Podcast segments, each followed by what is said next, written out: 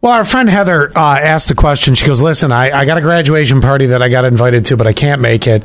And uh, do I still send a gift?" Mm-hmm. And you and I kind of get into this a little bit. I mean, Allie was very judgmental about what you're going to be doing next in life before you send a gift. But the reality to it is, there's a couple texts that came in on this. Eighty six oh three. I thought it, it kind of made a really good point about what it was. Was it 8603? No, it was, I'm sorry, 9436. They What'd said, they say? I think it depends on your relationship to the graduate.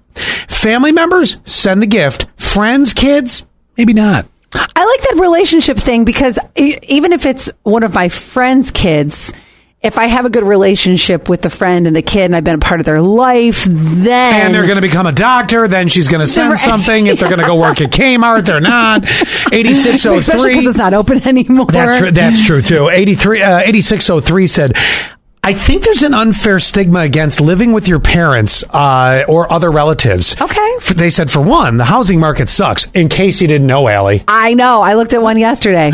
Not buying it. And people are getting paid jack crap. So uh, affording anything sucks. Plus, maybe your parents or relatives need a little help too. Yeah, but yeah, are your parents really going to take your graduation money and say, well, there's rent for this month? I would hope not. Coming back full circle to Heather, I think she brings up probably the best point of everyone. Wouldn't the gift be for what they have done, not for what they're going to do? Well, how does that sit with you? Oh, sit with you, Allie. That's I mean, are you going to walk in and be like, I want to see all four years of report cards before I bring out my, my now, Venmo. if you got D's, if there's one D, it's 10 bucks off Right. what I was going to give you. if you get straight A's, hundred bucks. oh, my God. Oh, I kind of like this. Oh my god, don't you do this. giving her an idea. Knock it off.